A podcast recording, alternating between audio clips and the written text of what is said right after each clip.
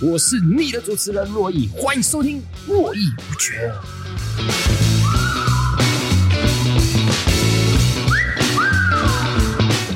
啊，络绎不绝，今天又有来宾了。好，那这个我先谈谈这个来宾，在我眼中是一个什么样子的一个角色？哈，因为毕竟珞亦从小就念法律系，那也参加过一些人权组织。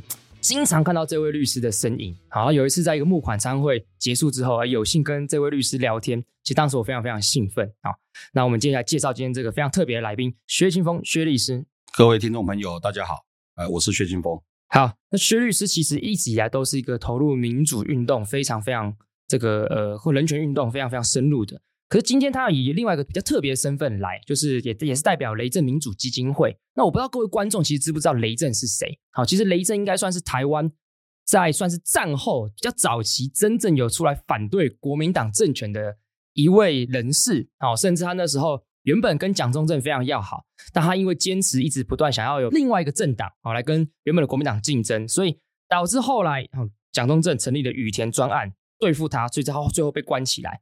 所以，对于整个雷震，当时他是怎么样反对国民党？虽然非常非常早期的，不知道薛律师可不可以做多一点补充？这个雷震基本上，我想是一个台湾民主的象征，嗯，尤其是在威权时代很具体。老讲他跟国民党的渊源也很深。事实上，他对于整个华人社会里面有相当的影响力。嗯，我记得我在几年前还跟中国的一些律师有联络的时候，我很讶异的。知道他们居然知道雷震。哦哟，所以说中国人都知道在台湾的雷震，对，而且中国人比台湾更早出了几本的雷震的专书，OK。研究，对，因为毕竟在威权，那他当时是一个可以好好的生活在威权，过着荣华富贵生活的重要人士或官员，因因为他跟蒋中正关系很好，所以他其实可以爽爽过一辈子。其实大家可能不知道，雷震最早其实在国民。就是这个制宪，嗯，我们现在中华民国宪法制宪的大会里面发挥了很重要的影响力。他是那时候我印象中是国民党的副秘书长，OK，所以他在整个制宪会议里面，其实对于很多宪法的一些内容的精神，其实有提供了很好的一个协调跟琢磨。OK，所以他也其实也算是一个很厉害的读书人。哎，是，其实他是京都大学毕业。OK，对对对，他是法政，我记得他是念法政的。嗯，对。所以他纪念法政，又是读书人，又参与了制宪，然后后来跟蒋中正一来到台湾，可以爽爽过日子。是，但他为什么要这么坚持的对民主有一个渴望的想象？所以他后来，我们后来在国家成立了这个呃雷震的民主基金会。其实也算是一个纪念他，全名叫做公益信托雷震民主人权基金，比较不是算基金会，算是一个公益信托。OK，那当时有一个缘由，就是为了雷震后来因为自由中国，嗯，哦，大家知道他，因为教科书上我看有很多人，大家知道他是因为自由中国，就还写这个杂志嘛，对不对？嗯，对。虽然只有存活了十年，嗯，哦，但但是自由中国其实中国从来不自由了，当然，那台湾当时也不自由，也不自由，对，但是他就是。坚持要用《自由中国》这本杂志存活的是，呃，发挥了很多的重要的论述，在那个威权时代，嗯，当然就得罪当道。他后来被判刑十年，嗯，那大家知道他这个判刑是呃蒋蒋介石核定的，而且呃初审，大家知道军事审判有初审跟复判，就初审呃十年，复判也不能够改变初审的决定，所以他就是被关了几乎全年十年，也没有像我们以前可以假释提早，他就十年才出来。他其实，在狱中写了一个回忆录，但是后来被对就被销毁。被销毁。在出狱的时候没有还给他，被没收。那后来说被销毁，但是是不是真的被销毁？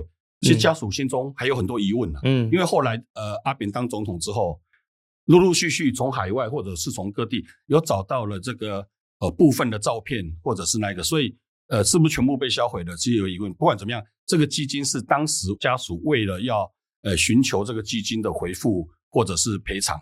而去主张，然后经过这个两千零六年阿扁总统的同意跟家属的决定，希望把这些部分化作一个公益的呃目标，所以才成立这个呃公益信托。是，但你刚刚薛律师讲到一个读书人的风骨，所以才有接下来这些故事嘛？对。那我反过来想要问你，你也算是一个读书人的风骨，你大可以好好当一个律师赚大钱，但是我每每看到你在各种人权运动。跟各种记者会上面出现，所以说我想问的事情是说，那到底你个人是发生什么事情？就是你人生当中发生什么事？因为我们人不可能自然而然就对这些事情是有兴趣的。你是发生什么事情才点燃你对于这种人权运动跟民主运动的这种热情。陆毅，这个太客气了。我觉得陆毅他现在你现在做的，你们现在做的，其实比我们那时候做的更精彩。没有了，更有影响。好，我那时候其实很简单，我没有发生什么事情，我就是被推坑。哎呦，嗯、所以现在很多法律界的朋友都说我常常去推坑别人，因为我。曾经一直被推坑过，所以我也知道怎么去推坑别人。那你怎么被推坑的？当时被推坑的第一件事情就是加入了台权会，还好 跟我跟我一样，跟你一样，我很敬佩他们的哈。直到不管是从当时我加入，大概大概一九八几年的时候加呃一九一九九零年啊，民国我八十四年当律师，那时候大概隔一两年就加入，嗯哦，那时候开始就是呃，包括很多警察的。军人的这些人权事件，是，所以他们会请我帮忙。那后来也变成台权会的一个职位。对，那在这个过程里面也接触到很多呃人权的前辈啦。所以就说，有时候人生是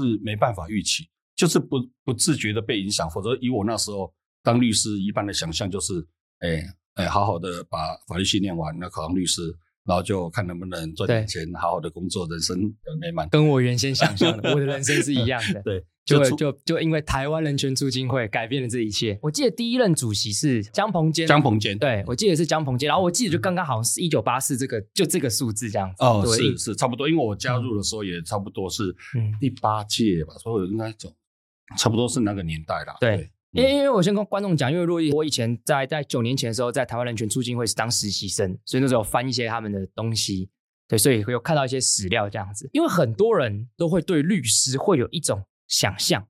好比说，我们只要看到有律师穿着律师袍出现在社会的媒体上，我们就会说他是人权律师。嗯，哎，大家都会这样讲。但可是，其实律师法本身就讲一件事情，就是律师本来就每一个律师本来就要保障人权，所以这就变得很吊诡。律师既然要保障人权，可是我们好像又认为说人权律师是一个很特殊的符号。嗯，对，就像是跟薛律师分享一下，就是好比说，因为我我是补习班老师嘛，很多学生现在在律训。嗯，那洪伟胜律师你应该认识嘛，对不对？那他就会分享一些。比较可能具有人权意识的东西，很多学生就会说他是人权律师，就这很奇怪，不是每一个律师都应该人权都要很保障人权吗？所以想要问的是说，你看作为一个法律人，我们在现况底下，不管是政府体制或者是各种议题下，我们到底有什么特殊的使命感吗？还是其实没有？我想，我们念律师或者是念法律，都会有一个初衷啊。哦，原则原本当然除了自己的生活的改善之外，或者是可能在事业上有所成就之外，当然是希望说，呃，我们透过这个法律的制度，可以实现一些公理、正义、平等，哈，类似的这样子的一个想法了，哈。但是大家可能一直会很忽略，因为作为一个法律人，不管是不是当律师，甚至当法官、检察官，因为全心投入的法律工作以后，有时候会忘了说，哎，这些是平牌就天上掉下来。刚才珞亦讲说。律师法有规定，律师是保障人权。可是你知道吗？这条是一九九一年的时候修法才加入的，其实以前的律师法没有。不不，他们也不需要。对，所以有时候我觉得，而且你要再看哦，但是你讲到很好的问题，就是说律师本来就应该是要维护人权，为什么有所谓的人权律师？嗯、这句话其实我在很早之前有问过中国的维权律师，他们第一句跟我讲说，律师就是要维权的，那为什么？为什么要号叫我们叫维权律师？对啊，对啊，对。但是这就很巧妙啊，因为很多的政府行政机关，不管是政治体制，如果你不自觉，如果变成是一个威权或民主的状况之下，其实你根本不晓得你有什么人权。那律师可能在学习的过程里面，嗯、呃，对，也许我们学不是学西方的法律，所以在西方的他们也是长期的有一些呃个案的人权或者制度上的这些呃挑战之后，才有这样的意识。所以我们把那样子观念。回到我们现在的世界里面，我们身处当时的环境，才会发现说，原来我们是欠缺的。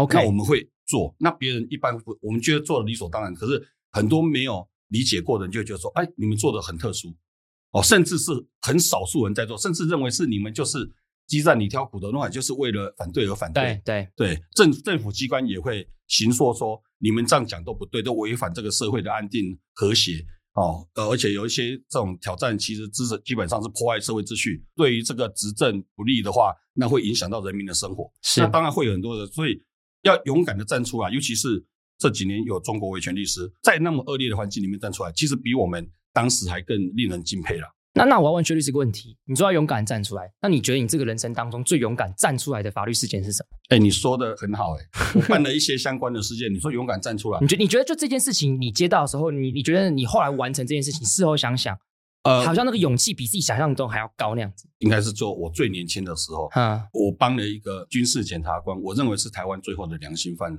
判的案子。但是，OK OK，这个案子因为呃当事的关系，所以我比较不方便讲。嗯、但是没关系，因为我应该在我刚当律师就帮忙，还要我们做了一个卡车上街游行，嗯，跟了一些救援团体去，这个应该是很少的经验。我记得那个时候应该是在一九。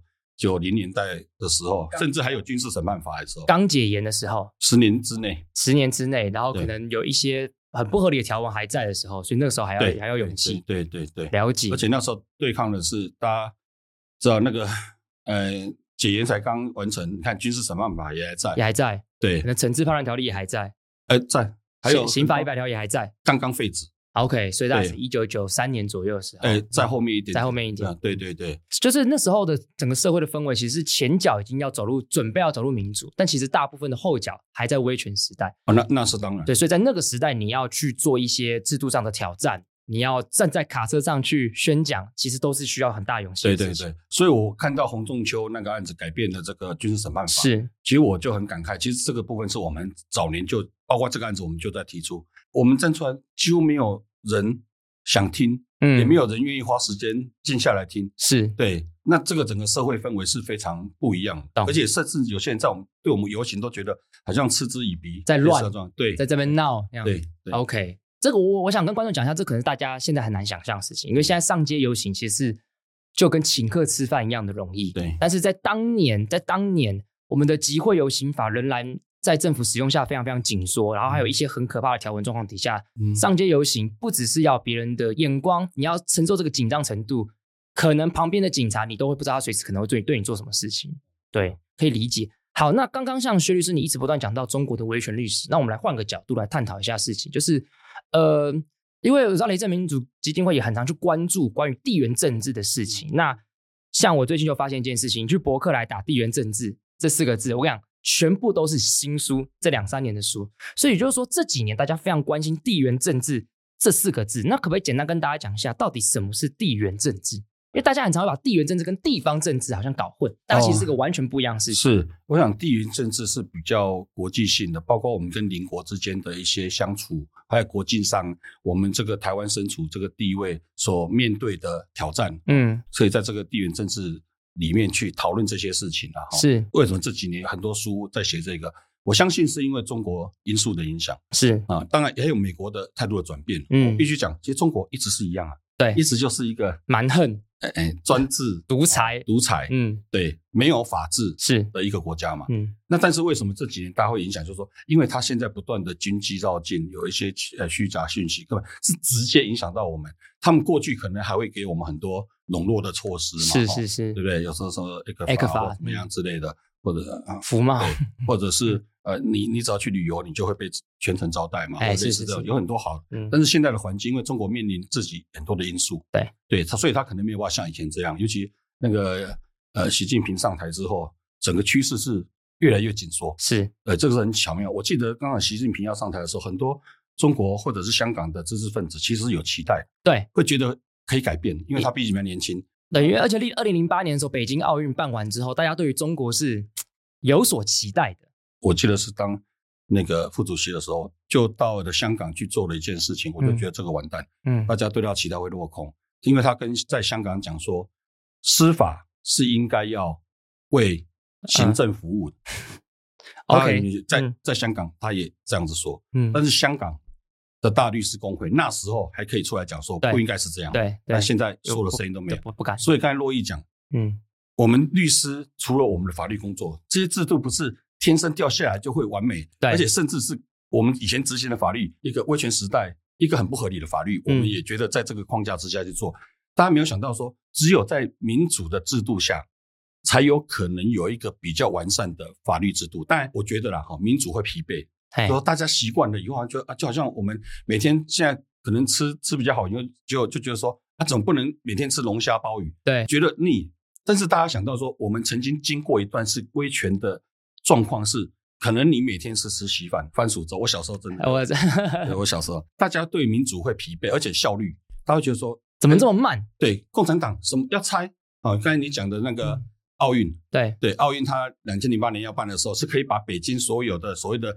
下层的全部赶走，对，全部赶走，全部迁出，对，低端人口，对对对对，那没有救济，对，没有办法救济，是是是，我觉得有点有趣的是说，其实中国也有很多知识分子，不是完全都是共产党这样子的执行方式，或许连共产党都有一些人，他是会有一些呃理性跟知识，但是整个制度下，因为共产主义的制度，如果大家好好去念，因为我曾经在研究所的时候有念过共产主义的时候，大概 OK，他们是唯物论，对。人。只是这个国家或者是他们体制里面的一部分，是是。那但是。以民主国家，人是主要的，所有的制度是都要为人存在。对，嗯，所以是完全相反的制度。所以你你说习近平他们这样做，可是这不意外啊。其实你了解的话，他们的教育就是这样啊。嗯，哦，那尤其他们加上了这个民族主义之后，那就会更让这个文明、哦法治、这个民主、自由、人权这样子的文明，好不容易改变，能够改变人类整个思考模式的文化方式。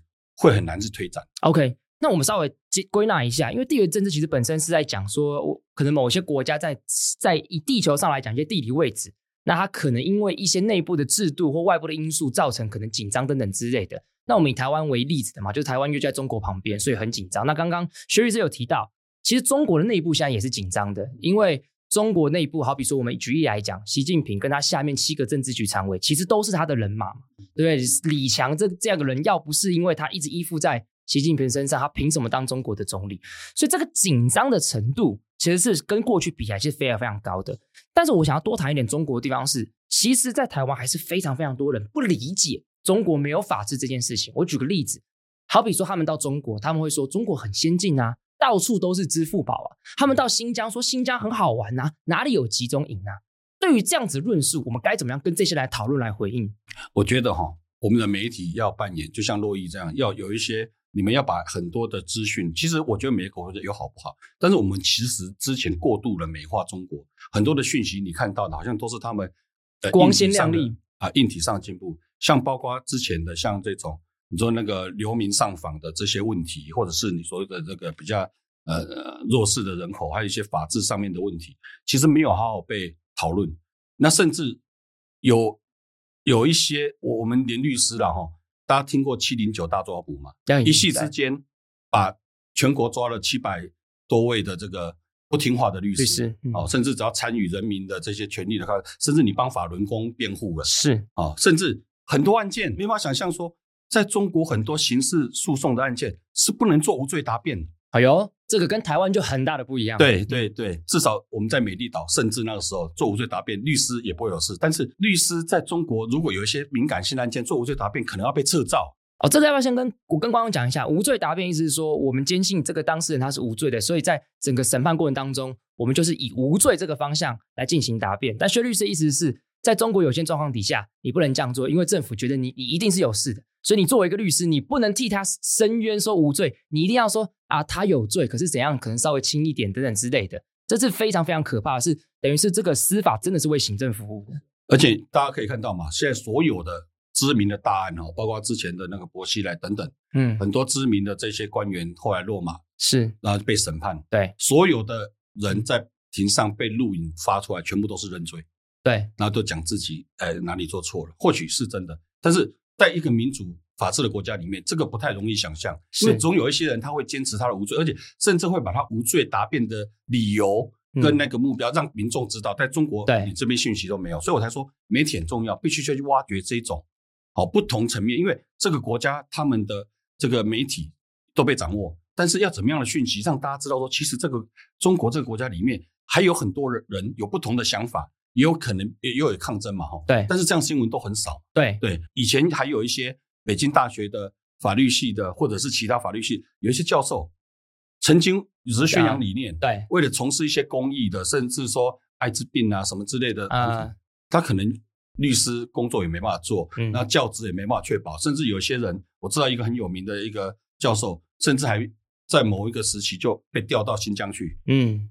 就莫名其妙。OK，对，这就是跟台湾的差异嘛。是，台湾基本上你不太能随便政府想怎么样就怎么样。对，而且你想怎么样的时候，还有一个诉讼，至少还有律师可以帮你去提起诉讼，可以到处跟媒体讲说哪里有不公平。不管你讲的是对或错，但你至少可以这样做。你可以这样做，而且有一个大家可以觉得比较公平的机关，可以做出一个决定。对，或许这个决定不是大家都满意，但是可以公开的做出这个决定。我想稍微探讨一个问题，是刚刚薛律师讲到说中国抗争，大家每次讲到中国的时候，都说中国是一个独裁威权的国家，然后只要讲到啊你要上街抗议，会讲什么敏感词，然后大家就会习惯套用习近平的词汇，说我们怀念你，就你不在了。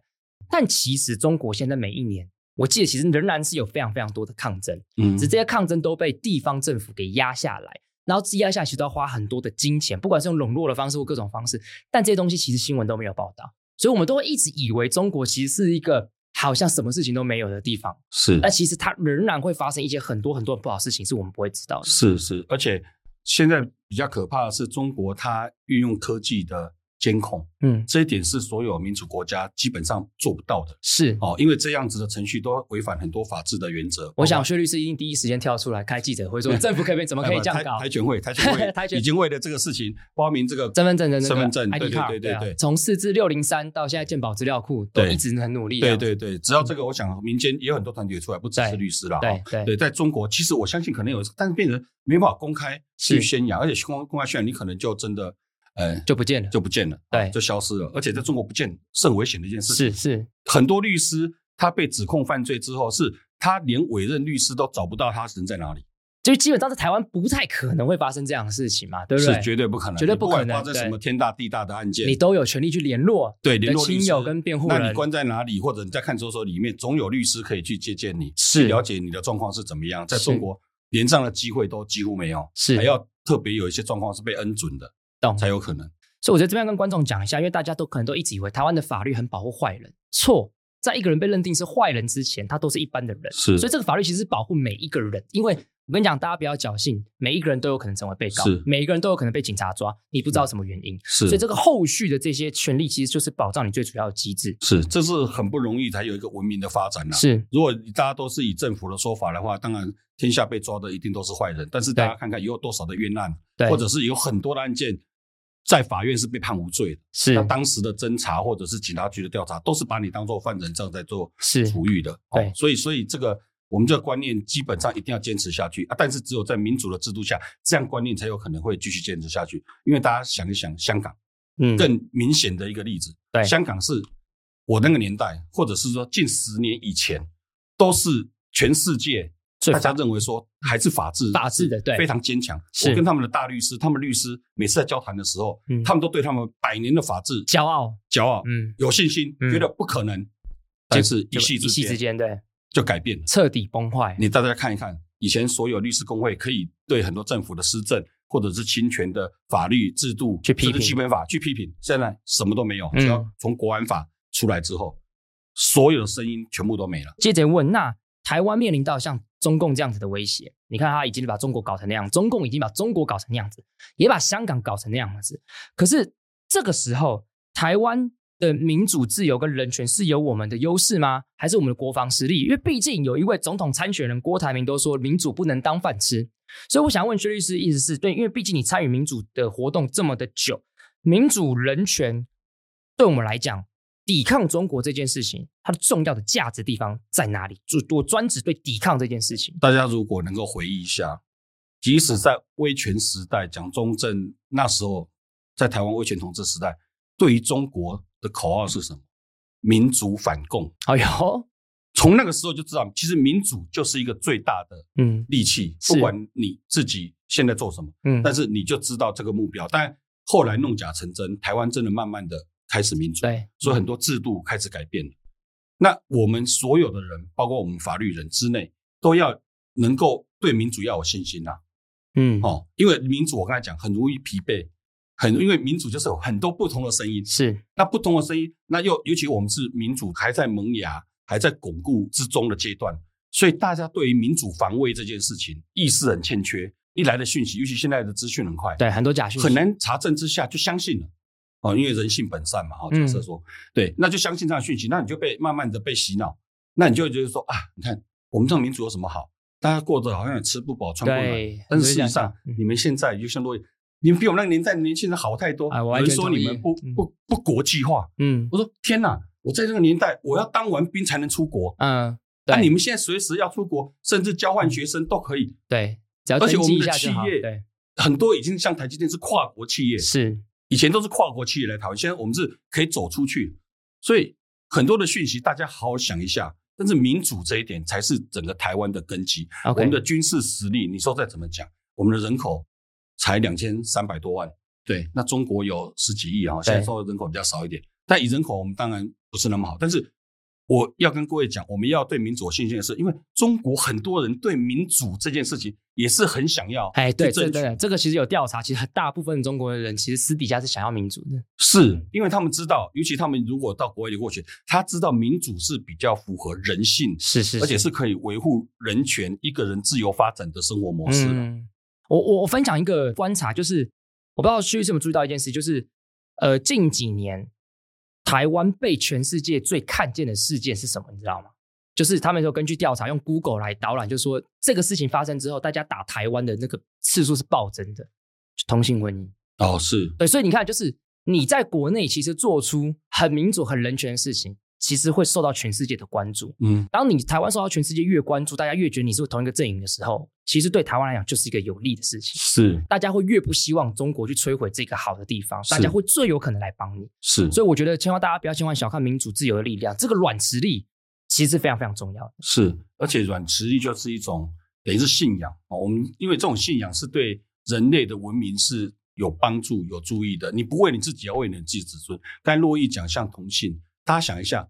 当时这个立法或大环节是同意这个同性的婚姻的时候，社会上有多少人是反对的？对，而且隔年的公投更证明大多数人民是反对。是，那但是大家想想，现在实行到现在，有对大家的生活呃变不好吗？没有啊，而且甚至让一些本来觉得很不好的人，嗯，哦，那些同志们觉得生活变好了，很好，变有希望。对，甚至国外的同志们也愿意来台湾了。对对对，我我觉得这不是一个人民作为一个人。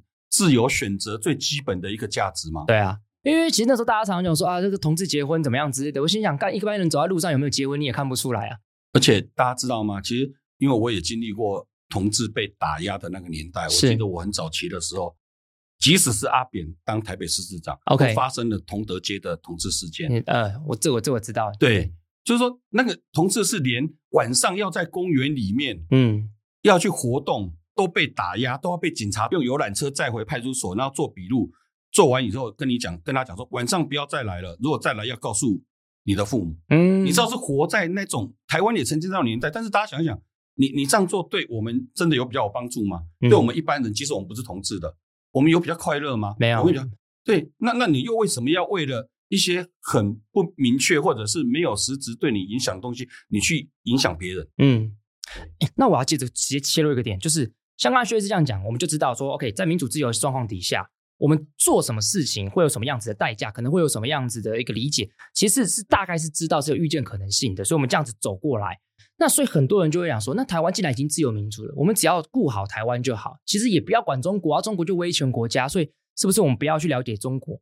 那我想要问说，薛是怎么看？我分享一个自己的观察，是因为我开始慢慢意识到一件事情，就是中国有个很大的问题，就是。他们内部的权力结构跟台湾的权力结构是完全不一样的嘛，对不对？好比说台湾就是选总统，总统是最高权力的来源者，这个很 OK，因为你是一人一票选出来的。但中国不是，中国他们的游戏规则是限是是是，他们的游戏规则是把竞争的人数就限制在那几个人，可能大概二十五个中央政治局委员，七个中央政治局常委，一个总书记，所以竞争的人数就这么少。那大家通常就观察权力结构的时候，都会看这七个人跟总书记之间的关系有没有竞争，好比说。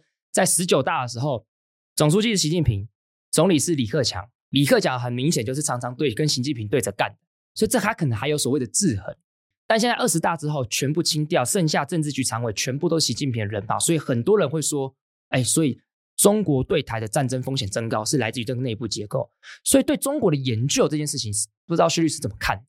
好了，那我要这样讲，就是说这个研究，那如果要更深入，要去参加。这个 雷震基金在十二十一号说，我们请了这个吴建明教授，他才是专家。OK，哦，对，哈，我们有一个全球呃台湾抵抗中国帝国的一个台湾的地缘政治的时刻的这样的一个雷震讲座。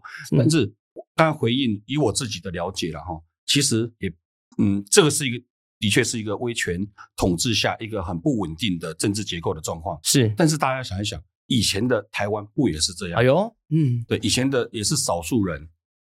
万年国大，对，选出总统。对对，那总统就是已经都被预测好，就是哦，蒋介石连六任，对，连六任以后再来是蒋蒋经国。对，哦，就那个权力统治其实就是长那个样子。对，对，那现在的习近平他面对的其实更多的问题哦，所以大家虽然说他政治没有错，但是大家想啊，每个人也有生老病死，但也有或许呃他在生老病死之前就是想要完成他的。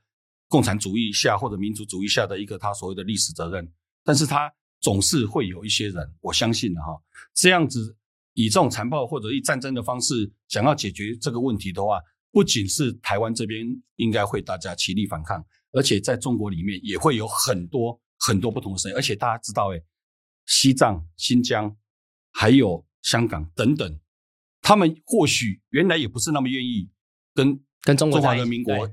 过一样体制的生活是是是。如果你一发动以后，还不要讲说它还有边境问题，对你，呃，这个呃，印度、对俄罗斯、日本，好，还有东南亚，现在南海、南海一堆事情，你只要要打我们，大家就有借口，其他国家也有借口说，那我们要去恢复我们的领土。那你要想一想，中国真的能够承受没那么多那么多国家对他的这个很多人预测说，如果真的打台湾，就变成世界大战，大战对对，那他可以。有办法一个国家承承受这个代价，嗯，而且这可能就变成一个历史，不仅是对习近平对中华人民共和国的一个历史的一个一个责任，甚至对于他所谓的中华民族，都是一个很恐怕是难以回复。他可能会被历史罪罪是。那讲到这个，我们其实大家其实很多人就有讲说，习近平是习总加速器，就是他一直不断的加速中国民主化的可能，因为会变很多人会说，因为他加速民主化，可能是因为他。把权力都问都用在自己身上，所以他只要一崩解，反而就有改变的可能。我们把这个视角拉回来台湾好了，我们看看台湾有没有改变的可能。因为大家都知道我们台湾的宪法非常非常的难修嘛，对不对？我们这个宪法针对台湾第十二条，其实把我们的宪法改成刚到不行。那去年的十八岁的修宪公投也证明了，这么简单的题目都都过不了。那通常我们台湾只要发生有机会让民意汇集改变宪法的时候，我们会在在学术名词上，我们称作叫宪法时刻。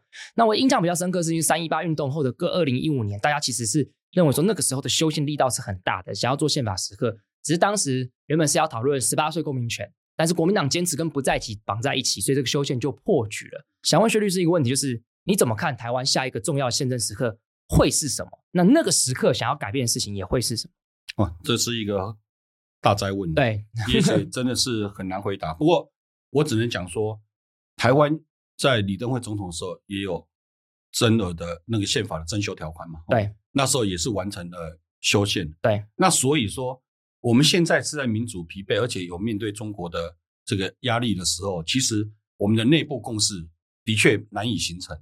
但是我想会有机会哦，因为。国际，尤其像你刚才讲地缘政治的变化，其实很快。那习近平也不可能永远是习近平的这个时代嘛，也有可能会有变化。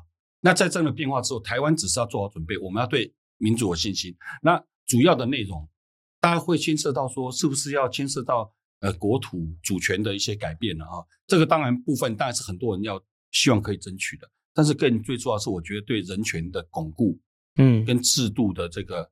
呃，健全的部分可能会比现在更重要哦。包括现在中央地方分权，说实在也不是做得很好。对，因为我们很清楚。对，因为中华民国宪法写得很不好啊。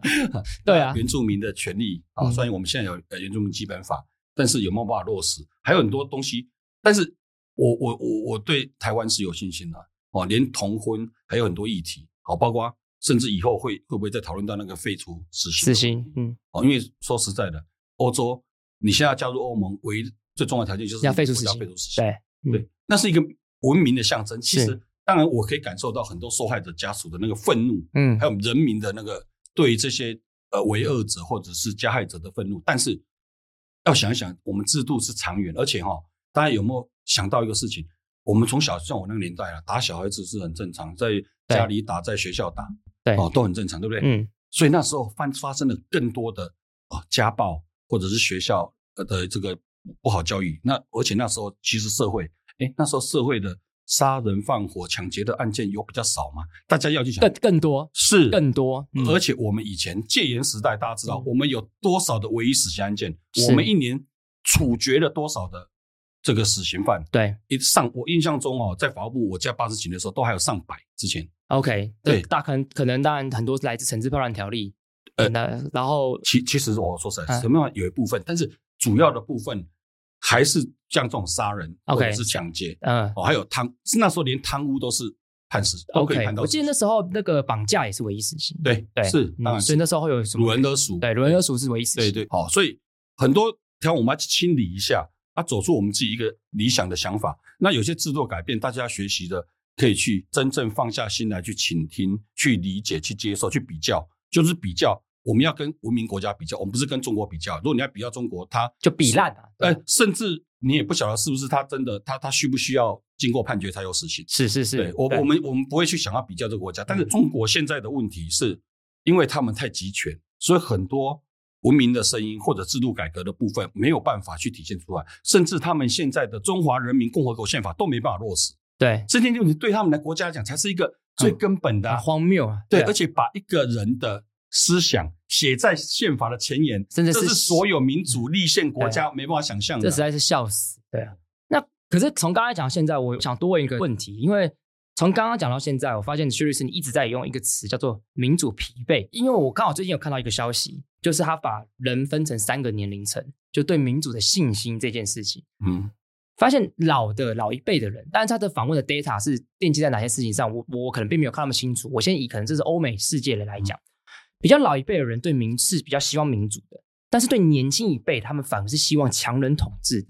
这会不会就是你讲的民主疲惫？所发生出来的一个状况，那这个状况怎么办？因为我也很担心台湾会有这样的状况。因为以以我自己来讲，我出生的时候是一九九二年，一九九二年是是个什么样子的年代？嗯，是立法院第一次改选。对，我四岁的时候，台湾第一次总统大选；我八岁有意识的时候，台湾进行第二次总统大选。嗯，像我这个三十一岁的人。我出生在一个台湾是民主的时候，所以我我后面的人，他们对于民主是习以为常的，嗯，他们是不理解戒严时期是发生什么事情，他们是不理解威权时代发生什么事情的，所以对他们来讲，所谓的乱象就是民主乱象，嗯，那这件事情会不会是民主疲惫，而导致在下一代年轻人可能会有不一样的想法？哎，这这是一个民主的危机嘛，哈，就是说，尤其是因为这个威权的扩张，导致了民主的危机。那民主的危机，就像刚才讲，大家太习以为常，大家想要改变，但是改变有很多种方式嘛，你有可能变好，也有可能变不好。是啊，是啊，我们不能选择变不好的方式吧？民主，尤其是我们台湾现在民主，我刚才讲是一个萌芽期，还不是到一个稳固期，所以我们必须要去让民主稳固，要对民主更有信心，因为很多年轻人没有遇过，确实没有遇过，因为生来就是这样，而且他也觉得应该这样，但是要知道，一旦改变，那就很难回得去。我就跟大家讲，就看看香港，嗯，香港多少年轻人都外逃。逃出来，对。对，那他们只要抗议，没有错，抗议不会都被要抓到要关到多久？是。对，然后对很多的审判，你看以前不可能发生在香港的事情啊，连黎智英要选择外国，因为他们是英美法系，其实本来外国律师，甚至他们很多本来就是他们法官很多是外国人，是是是，对，那那本来就是很正常，结果一夕之间，他连选择律师的权利都没有，都没有了。就大家要去好好想，我也相信，其实台湾年轻人有很多资讯呐。那的确，因为现在的时代变化，造成大家有很大的压力，也很多对这个社会的不认同，或者是说叛逆。嗯，哦，当然叛逆可能是一种人人啊，遇到一个阶段，像我我自己也会有叛逆期。是是是。所以刚才洛伊讲，我真的不好意思。其实早期可能参与人权比较多，其实晚期都是你你们年轻人在做，我其实没有那么做做那么多。学客气了。嗯，对，所以我觉得我也是鼓励大家。就是一起反省，不管你要有一些志同道合的朋友，一起来了解问题的所在，嗯，然后找出解决问题，不是不是说一有问题就说这个民主是不对。对对对对对对，我我觉得确实讲的非常非常好，对，因为我们现在大家可能会觉得这个东西有问题，所以这个东西是不对的，对。但是你要知道，这东西如果你认为它不对，你要选择另外一个制度，它可能是更悲惨的。是对，所以我们应该是要说，好，民主哪边不好，我们去修正，是不是说民主我觉得好像不好就不要？是，等于是这非常非常可怕的。是，好，是那。为什么要讨论这件事情？因为 就今天薛律师来还是要跟跟大家介绍一个活动。我们刚刚讨论这么多东西，一直在讲一件事情，就是台湾的民主自由是很重要的，因为我们一直不断在抵抗中国的威胁。但是大家可能很多人一直不理解，为什么要一直要抵抗？不是不是好好的吗？那到底我们到底在做什么？薛律师要不要跟大家介绍一下今天你要来跟大家宣传的这场活动，它到底在讲些什么样的事情？好啊，谢谢洛毅。嗯，好讲，我必须要谴责一下我们陈俊宏教授。今天本来他来讲，可以讲得更深入。那我今天就这个议题哈，我们讲这个全球台湾抵抗中国帝国，呃，中华帝国台湾的地缘政治时刻。那我们邀请到吴建民老师来做这个演讲啊。吴建民老师是呃中原研究所社会所的这个教授，专门研究中国的，是，而且是。几十年在研究中国，那他的论点各方面一定是比我们更深入。那雷震公益信托其实在今年一系列的呃办了两场，上一场哦、呃、是呃三月的时候请那个吴瑞仁呃老师来做哦、做一系列的就做这个民主危机台湾的民主危机的这个部分哦、呃。那这一部分我们希望说让大家更了解我们在中国的身边，那会中国对我们的影响，就像刚才大家讲的说。大家难道会想说，我们现在台湾不好，就是应该要跟中国吗？那中国现在如果真的要打我们，我们要怎么应对？嗯，哦，或者是他们里面有什么问题，值得我们去好好的思考，然后再想想说，我们不管在文化、经济、政治方面要怎么去应对。而且这个部分不是我们一般人，更重要是，如果有各党，哦，台湾有呃能力、有组织的这些各政党的领袖们，也有机会好好来听听看，哦，有一些民间的不同声音，而且这是很。少数在台湾能够深入去演讲发表的一个主题啦哈，那我觉得这部分如果听众呃有兴趣，可以真的很欢迎来。那地点是在这个台湾大学法律学院的那个林泽馆，对，国际会议厅然后十月二十一号早上六点，上午九点到十二点。是我帮大家补充一下，因为这个刚刚薛律师所讲，我们这个专题的主讲人是吴建民老师。是我分享一个真实的经验。我小的时候，在我大学的时候，其实我真的认为研究中国干嘛研究中国？它就不是我们的国家。可是当我看到吴建民老师的文章之后，我才发现不对。你如果越讨厌中国，你就要越了解中国，因为你要知己知彼才能百战百胜嘛。对，那他最有名的书就《吊灯上的巨蟒。嗯，对，那就是在诠释中国很多很多的问题。嗯，所以我觉得我想要跟观众讲的事情是，为什么今天要特别来推荐这场活动——全球台湾抵抗中华帝国，台湾的地缘政治时刻，是因为我们认真讲，我真的必须要非常认真讲，对于每一个台湾人来讲，我们对于中国的了解是远远不够的。是，如果你今天认同台湾是一个主权独立的国家，如果你认为台湾的生活方式不应该真跟中国一样，那你必须要来这场活动，因为你要真正了解中国到底是在干嘛，去了解台湾跟中国之间的地缘政治的这个关系，我们该怎么面对？我觉得这是一件非常非常重要的时刻。是那个，因为我们这一次啊，这呃吴建民老师还邀请了这个陈若水教授来做语谈人，他是那个台湾大学历史系的。一个也是研究中国很有深度的一个教授了哈，嗯，那主持人是我们现在陈俊宏教授，他是东吴嗯大学政治系的这个教授，是那陈俊宏老师他也是长期对人权，哦民主人权相当关心的一个呃学者，是哦，所以我想大家会有不同的想法，因为就像刚跟洛伊讨论的，就是说其实台湾现在大家很多事情都不满，但是我们究竟要往哪一个方向走？嗯，那我们面对现在中国给我们的压力，我们是因为。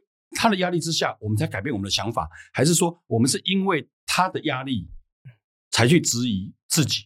嗯，我觉得这个部分要，因为刚才讲全很多的资讯，现在其实中国的资讯是不透明，是是是是不完全。嗯，我们并不是说中国的发展，其实我们也必须承认，中国在硬体文明，包括科技，你看它费倾国之力去发展，包括电动车什么的，它的经济上面的一些发展是有一些成绩的。是，嗯，但是这样就够了吗？人。